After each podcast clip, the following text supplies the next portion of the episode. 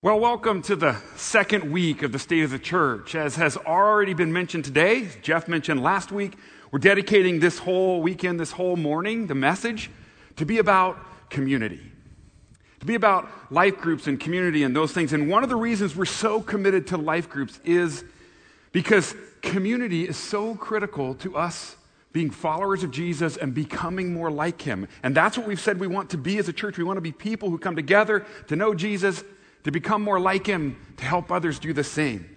Another way to say that would be this this is how important community is. When we're rooted in community, a community that's centered around Jesus and the Word of God, when we're rooted in that kind of community, it will help us become more resilient as followers of Jesus. Now, we've talked multiple times before, not just me, other people up here have talked about how we were not made to do life alone. We were made to be in relationship relationship with God, relationship with other people. So we're going to look together at one of the great stories about community in the Bible. It's a story about a paralyzed man and the friends who brought him to Jesus. It's in Mark chapter 2, if you want to follow along. I invite you to turn there, pull it up on your, uh, on your device. The wind has knocked me away from my passage. So while we're doing that, while you're turning, I want to give you a little bit of context, a little bit of description to get our minds thinking. Some of my musings from this passage come from a book about community by John Ortberg, and it's really helped me to recognize sometimes I think we see these stories as just a story. And we don't really understand what, what possibly is going on there. So I'm going to invite you, before we read the story, to imagine with me for a moment this morning. Imagine what life is like for a paralyzed man. What was it like to be a paralytic in the ancient world? This man's entire life is defined by a mat that's three feet wide by six feet long. He never leaves that thing. Somebody has to feed him or at least bring the food to him. We don't know how much of his body is paralyzed. Someone has to carry him wherever he goes. Someone has to help him change clothes. Someone has to move him, his body from time to time to keep him from getting bed sores. Somebody has to clean him when he soils himself. It's not a great existence. This man will never know the independence that we prize so fiercely. Nothing probably can be done medically, or maybe would have been done. There's no surgeries coming his way, no rehab programs, no treatment centers. He has no way to contribute to society. He just goes through life as a beggar, laid by the side of the road, dependent upon other people to drop coins next to him so he can survive and live another day. I think he probably dreams from time to time. And possibly in sometimes in his dreams he has a healthy body. Maybe he can walk and run and he has a job and he works hard and maybe he's married and he plays with his children and it's wonderful until he wakes up and he stares at the ceiling of a room that he will never walk out of. He looks at his body, this thing that has kept him a prisoner. He looks at the mat that composes his whole world and he knows he's never going to be free not free like he wants to be.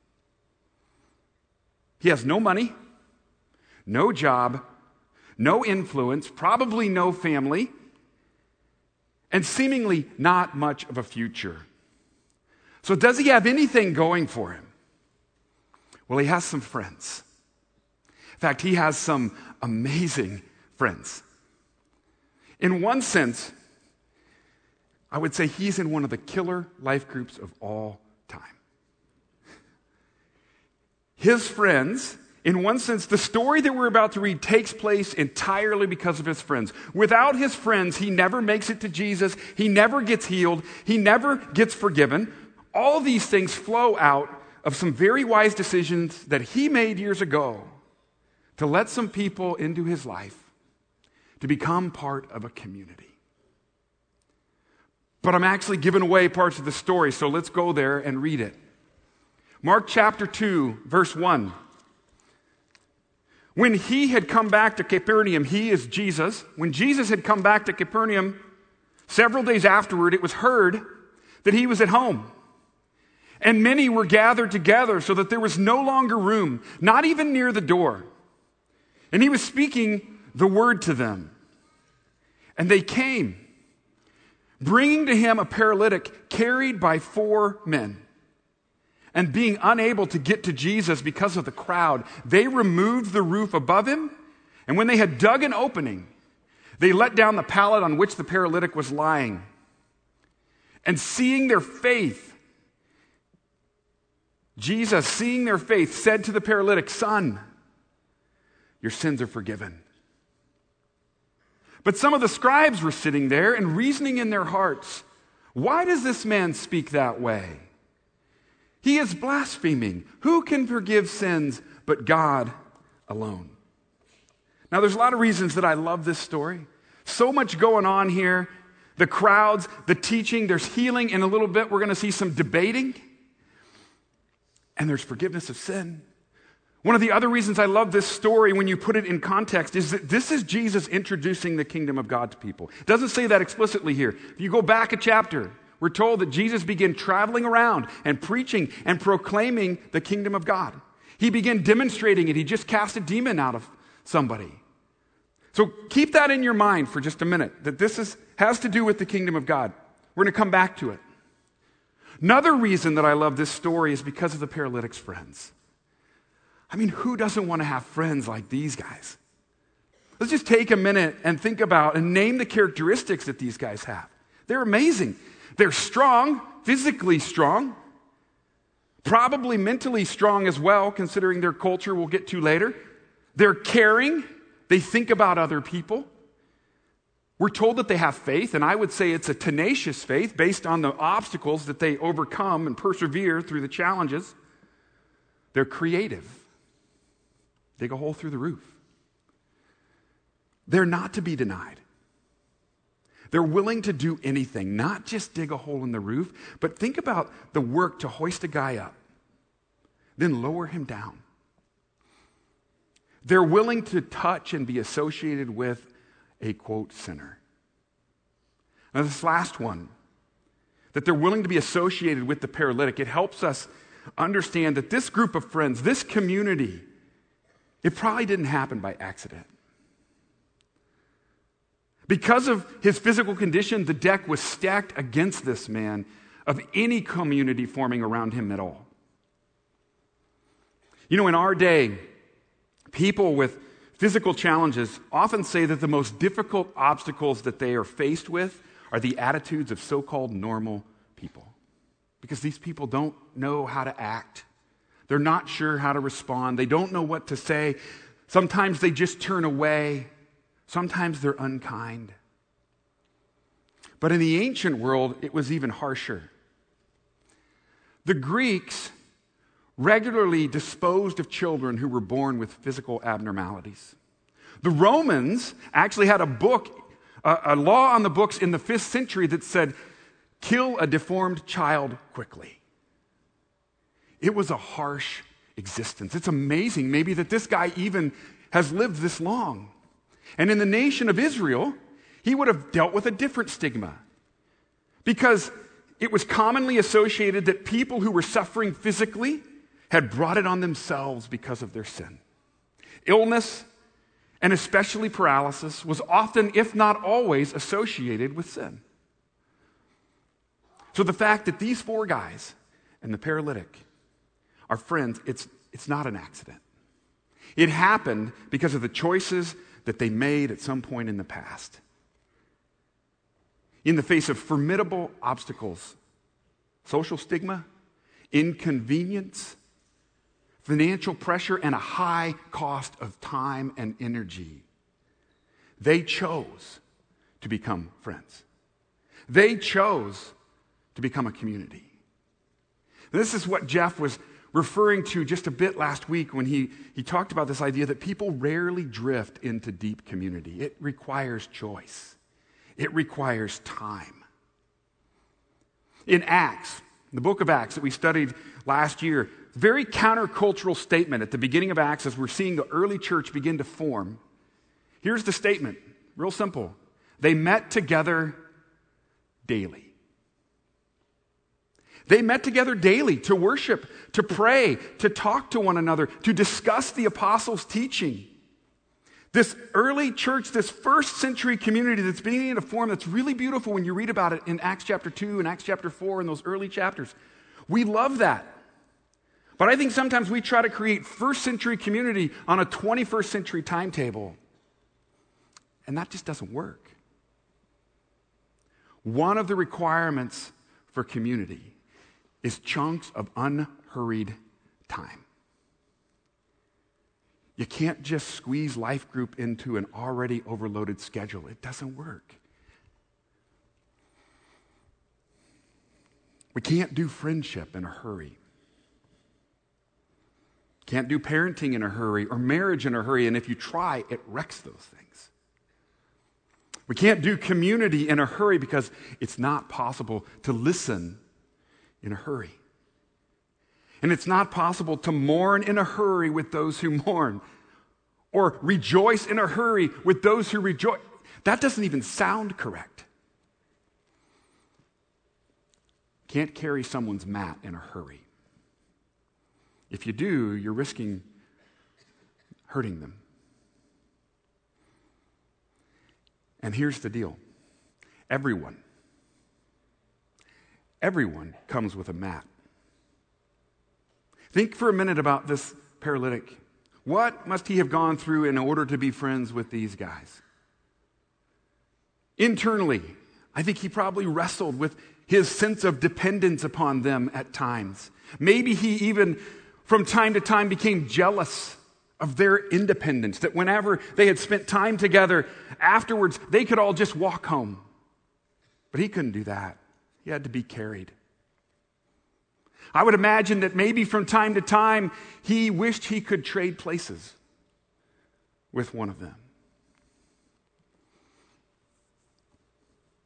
He must have struggled with how they saw him in his neediness, in his brokenness.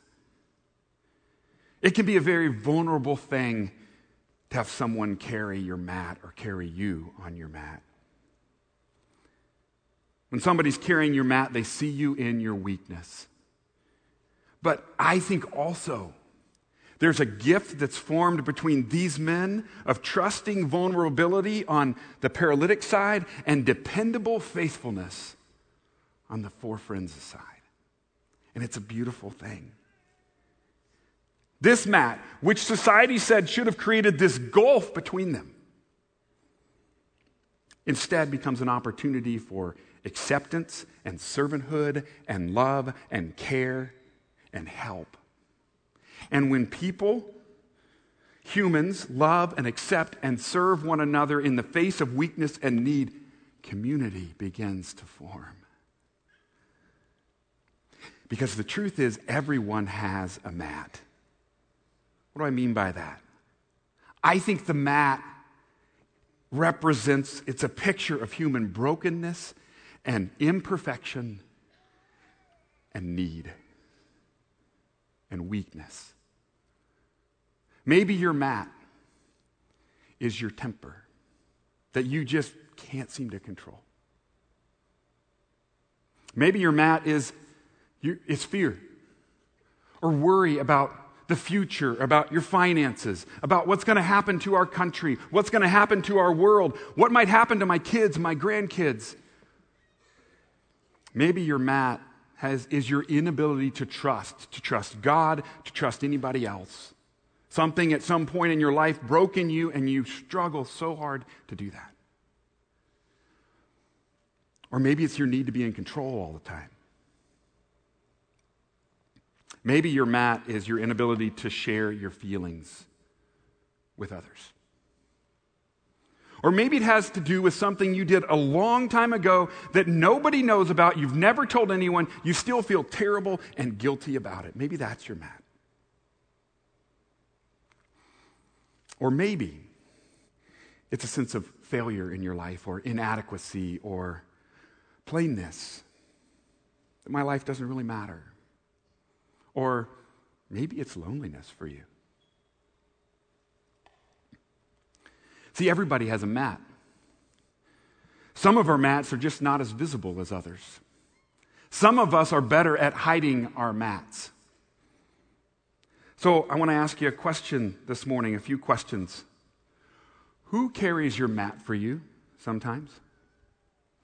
Meaning, to whom do you show your weakness and your struggle?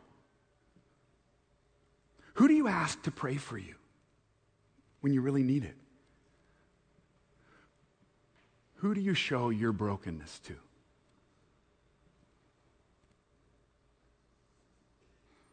See, if we want deep community, we can't always be the strong ones all the time. We have to be willing to show our weakness and our struggle and let other people carry our mats from time to time.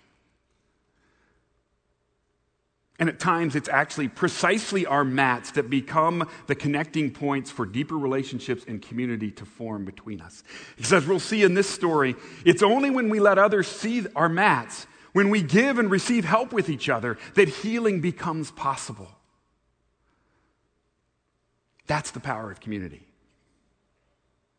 That when we bring each other to Jesus so that He can we can be forgiven and healed and made more like him. That's what community can do for us. But back to our story. Let's sum up where we've been. One day, Jesus shows up in the town of these four men, and they've heard amazing things being said about Jesus. So, of course, they want to go hear him. They want to maybe see him. And then one of them says to the others, Hey, what if we took John, you know, the guy on the mat? This would be really encouraging to him. So they put their heads together, make a plan. They go stop by him where he's laying, and they say, Hey, we're going to come by tonight. We're going to pick you up at 7 o'clock. Take you to see Jesus. Now, he can't really say no. Where is he going to go? Besides the fact that when they show up to pick him up, they actually pick him up. They make their way through town. We don't know how long it is, how long it takes, how much strength it takes. But when they get there, there's a huge crowd. Verse 2 tells us that there was no longer room, even near the door. The place is packed out. And Jesus is speaking the word to them, it says. Now, I think he's proclaiming the kingdom of God, as we were told in the previous chapter. But these guys, their concern is how are we going to get, it's, there's too many people here. How are we going to get him to Jesus? That's their biggest concern. So they put their heads together for a minute. One of them has a crazy idea. And then, as Jesus continues to teach, at some point, some mud and reeds start falling down in front of him. And I imagine it interrupts everything. And Jesus sees a man being lowered on a mat in front of him. And I think he looks back up at the hole in the roof, and what does he see there? he sees four sweaty, smiling faces, full of faith. In fact, we're told he's so amazed by their faith that he turns and he says to the man on the mat, Son, your sins are forgiven. And this just became a whole new thing now. I mean, is that what, do you think that's what the friends were hoping for? They're up there looking down through and they hear, hey, your son. I think they were asking, hoping that maybe their friend would be healed. And what do you think the paralytic is thinking at this point? I mean, I don't think he necessarily signed up to have his sin talked about so publicly. I mean, it, people talk about him in whispers as they walk by, but man, this is in front of everyone. Side note when you get yourself involved in community and Jesus is right there in the middle of it, your sin will get outed. Your sin issues will begin to surface. Because in community with Jesus and those who love you, most of what happens to the paralytic in this story probably going to happen to you. Your sin will get dealt, it'll get named, it'll get dealt with, which sounds really scary at times, and it, and it is scary. But actually, this is the best gift of all, especially for this man. This man who has been mocked, and judged by people almost his entire life. It has been assumed that his deformed and damaged body indicates he is spiritually inferior. This is the man to whom Jesus turns and he says, Son, you are forgiven. You are clean. You are accepted by God.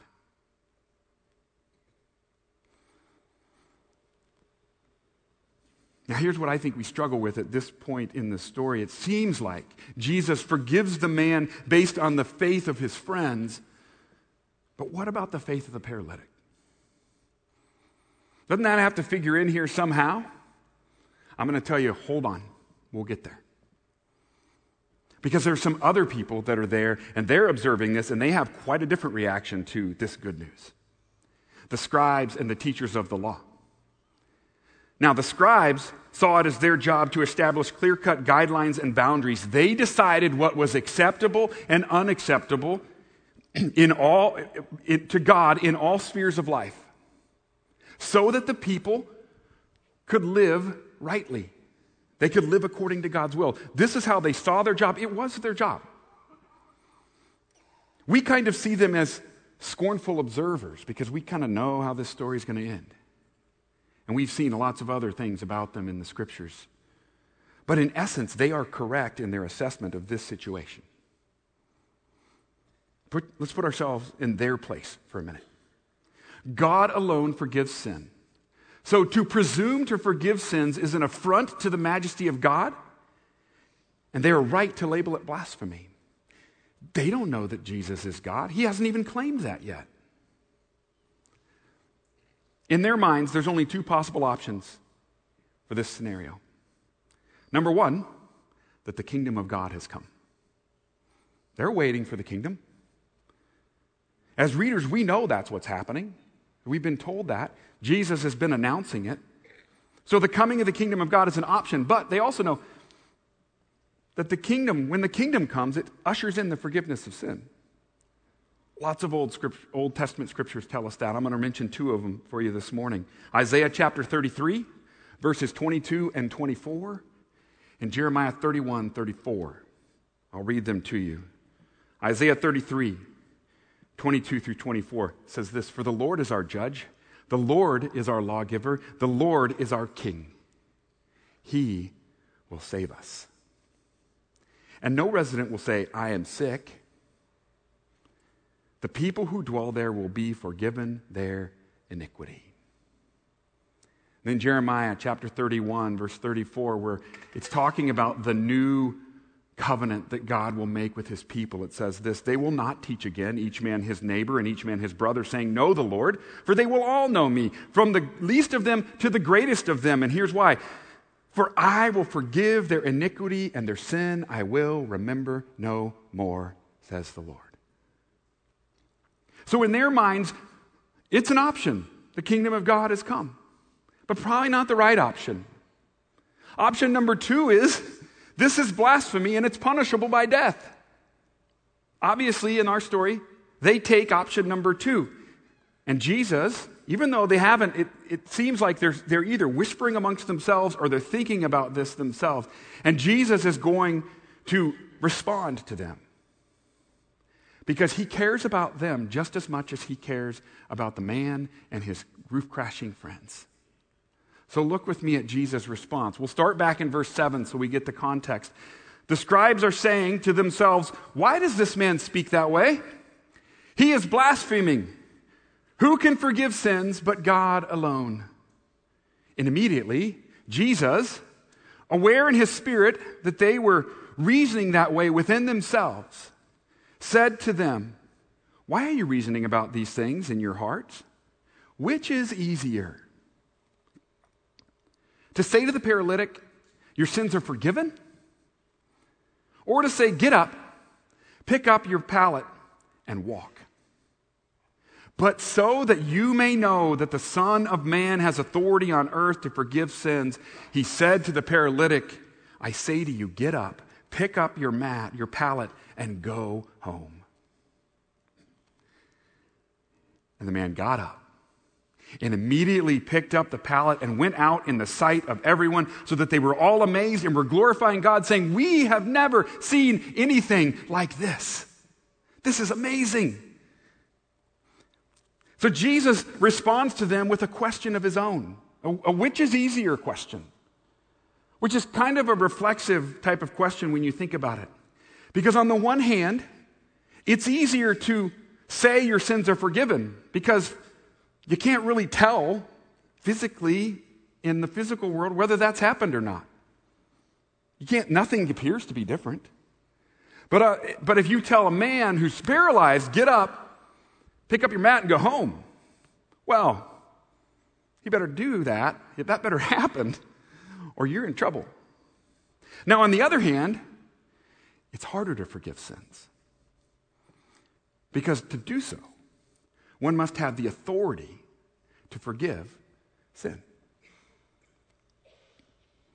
Here's another way to hear Jesus' question Which is easier? To make a theological pronouncement about the forgiveness of sins, or to provide empirical proof that the man's sins have indeed been forgiven by the virtue of his ability to get up and walk away? Jesus is putting himself to the test of a prophet here. A prophet, when he uttered things in the name of the Lord, if it didn't come true, if it didn't happen, then it was considered this is a false prophet. This is not a word from the Lord. And that prophet would probably be stoned. So Jesus is saying, hey, I'm going to heal this guy so that you know that I have the authority to forgive sin. And the man, he gets up and does it. He gets up and picks up his pallet. He walks out. He is such a great picture of us, of participation, for us, of participation in the kingdom of God. Forgiveness and healing have both been proclaimed to him. But for him to experience it or to participate in it, he must, by faith, get up, pick up his mat, and go home. He has to believe what it is that Jesus had said to him. This is where we see the paralytic's faith. And I want you to just note in this text, whether it's the four men or the paralytic, we don't hear any declarations about their belief, we just see their faith. Because the man does just what Jesus says. And I think the friends are a great picture of participation in the kingdom as well. There was this new teacher with authority. He was proclaiming the kingdom of God. He was demonstrating it, traveling around, healing people, casting demons out of people. And these friends said to themselves, Hey, we know somebody who needs this. And by faith, they go get their friend. They carry him. They climb up to the roof. They dig a hole. They lower their friend. They participate in the kingdom. And I think that's what Jesus is recognizing when they're lowering him through the roof. And I think their participation challenged, it strengthened not just the paralytic, but everyone in attendance that day, and probably everyone who heard about it. Because we're told at the end that everyone was amazed. They were all glorifying God, saying, Man, we have never seen anything like this. This is incredible. So, what should our response be? I think our response should be to participate in the kingdom as well. To participate in bringing forgiveness and reconciliation to our world, which includes ourselves, by the way, and each other. Here's what I mean by that. Let me explain that a little bit deeper. Jesus calls himself the Son of Man in this passage. It's actually Jesus' favorite way to refer to himself in Mark, but no one else in Mark calls him the Son of Man. Later, when Jesus asks his disciples, Who do people say that I am? The Son of Man is not one of the choices they give him. No one's talking about him that way. At the trial later, that's not what Jesus is accused of, being the Son of Man. It's not put on the sign above him when he's crucified. No one else calls him the Son of Man, but Jesus uses the term all over the place throughout the book of Mark. Here's what we learn about the Son of Man that he has authority to forgive sins, chapter 2, this, this story. That he's Lord of the Sabbath, that's later in chapter 2. That he will be betrayed, suffer ignominy, and death, that's chapter 14 of Mark that he will be raised on the third day. Chapter 8, chapter 9, chapter 10, all three chapters contain that information about the Son of Man. The Son of Man comes not to be served, but to serve and to give his life as a ransom for many. Mark chapter 10, verse 45. And the Son of Man will be seated at the right hand of power, return on the clouds, and gather his elect. Mark 13 and Mark 14. Now, there's no consensus among scholars as to what this title was supposed to conjure up in the minds of first century Israelites. But most of them believe, most scholars believe it has something to do with Daniel chapter 7. Because in Daniel chapter 7, there's a description of one like a son of man, which means a human being. But the description also contains divine imagery because this one like a son of man rides on the clouds, which is something only God does in the scriptures. So in Daniel 7, this one like a son of man is the representative of God's true people. He is opposed by the forces of evil but God vindicates him, rescues him, proves him to be right, and gives him authority. In Daniel, the authority enables him to dispense God's judgment, which is exactly what he does here in Mark chapter 2. Now, we think of judgment as a negative thing, that God's going to come and judge people and pay them what they, what they deserve. But the judgment that Jesus has the authority here to give is grace, forgiveness, and healing. It's a beautiful thing. Jesus has the authority to dispense God's forgiveness. As followers of Jesus, we are called to be for the world what he was for Israel. We have to find ways of bringing healing and forgiveness to the, those around us. And that starts with us bringing each other to Jesus. It starts with us being like the four friends of the paralytic. And at times, it starts with us being the paralytic. Being willing to admit our neediness. Being willing to admit that I'm broken. I don't get everything right. I need Jesus. I need help. Sometimes I'm judgmental. Healing and forgiveness and drawing strength and encouragement, it rarely happens outside of Jesus and it rarely happens outside of community because we were made for community and relationships. So, can I guarantee you this morning that if you step into a life group this session, you will experience a beautiful, amazing experience like this guy had? No because life groups are made up of paralytics. We just don't show our neediness as overtly. But if you don't join a life group, if you don't have people around you, somebody that can come and support you, deeper community that connects with you, there may not be anyone to carry your mat when you need it the most. And I know it's risky to step into something new, to step into a group where you may not know anybody. But as my stepfather used to say to my mom all the time, he would look at her and he would say, Baby, life is a risk. All of life is a risk. So, can I encourage you this morning to take a risk on a life group if you're not already in one? To try to become a part of a community where you can do this for others and they can do it for you. Because these kinds of communities still exist. They're not always easy to be a part of. People's mats are heavy sometimes, they're awkward to carry. And there's always a roof of busyness or fear or conflict that needs to be crashed through. But if you want to experience community, you can't stay on the edges of the crowd. You have to dig through the roof until you find yourself in the presence of Jesus himself.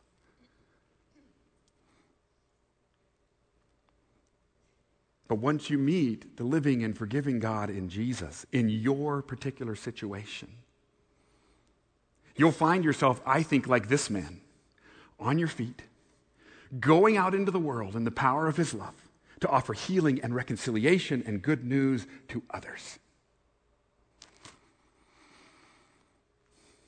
And then we started today. I asked you to imagine with me what life was like for the paralytic in the ancient world. So as we close, I'd like to ask you to imagine with me one more time. Imagine the paralytic who's now healed as he becomes an old man. He reaches 80, 90 years old. All of the friends from his group are using canes, walkers. His legs are still going strong because he got a new set partway through his life.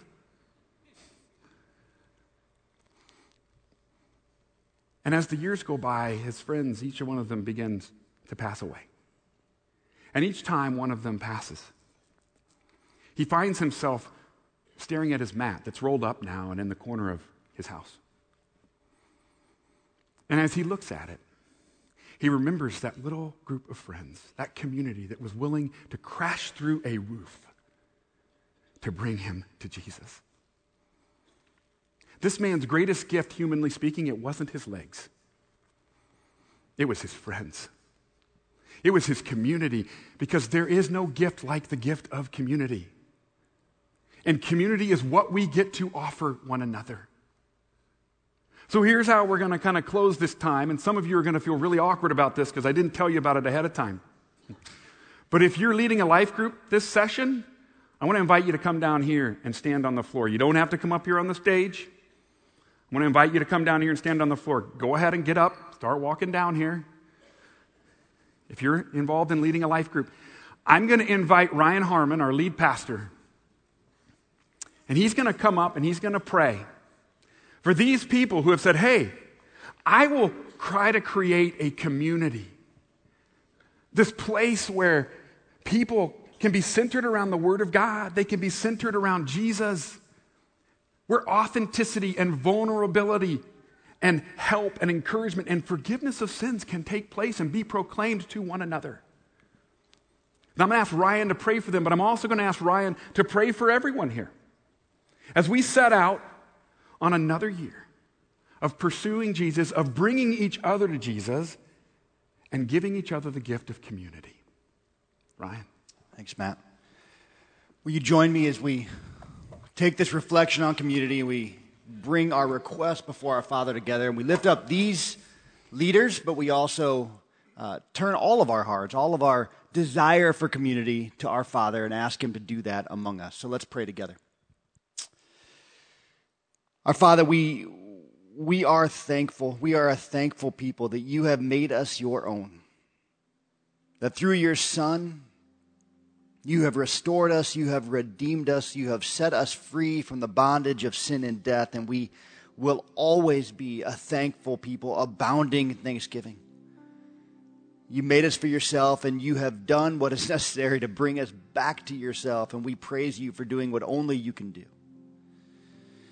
We thank you also that you didn't restore us only to leave us out on an island and say, now just follow me by yourself, Lord. You made us for one another, you made us for a community. And we are so blessed to live in this place where we are surrounded by so many other faithful brothers and sisters, and so we do praise you for that. And Lord, we ask that you, by your Spirit, would, would unify us, would unite us, make us one, all under Christ.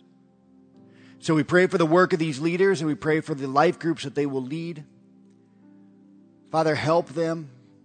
Help them not to carry a heavy burden, but to trust you to bring about the goodness and the life in their life group that, that you have called us to. Help them to just be faithful servants, faithful servants of you, turning people back to you, just as these friends did for this paralytic. Pray for those in their life groups, Lord, that they would experience deep and rich community in Christ that can be found nowhere else. And Father, finally, I pray for us all as, this, as a church, Lord, we want to be not just an assembly, not just a gathering of people, we want to be a community. For some of us, uh, we are living lonely lives but it is terrifying sometimes to step into the vulnerable place of being known. And so we pray that for those of us that struggle with that, would you give us courage? Give us courage to step in, to be known, and to know others, that we might meet and experience you through this beautiful thing that you have done in creating a community in Christ because of Christ and through Christ. And so we ask that. So, Lord, we pray all these things Pray that we would represent you for your glory and that we would do, well, that you would do this among us as only you can. We pray all these things in the name of Jesus. Amen.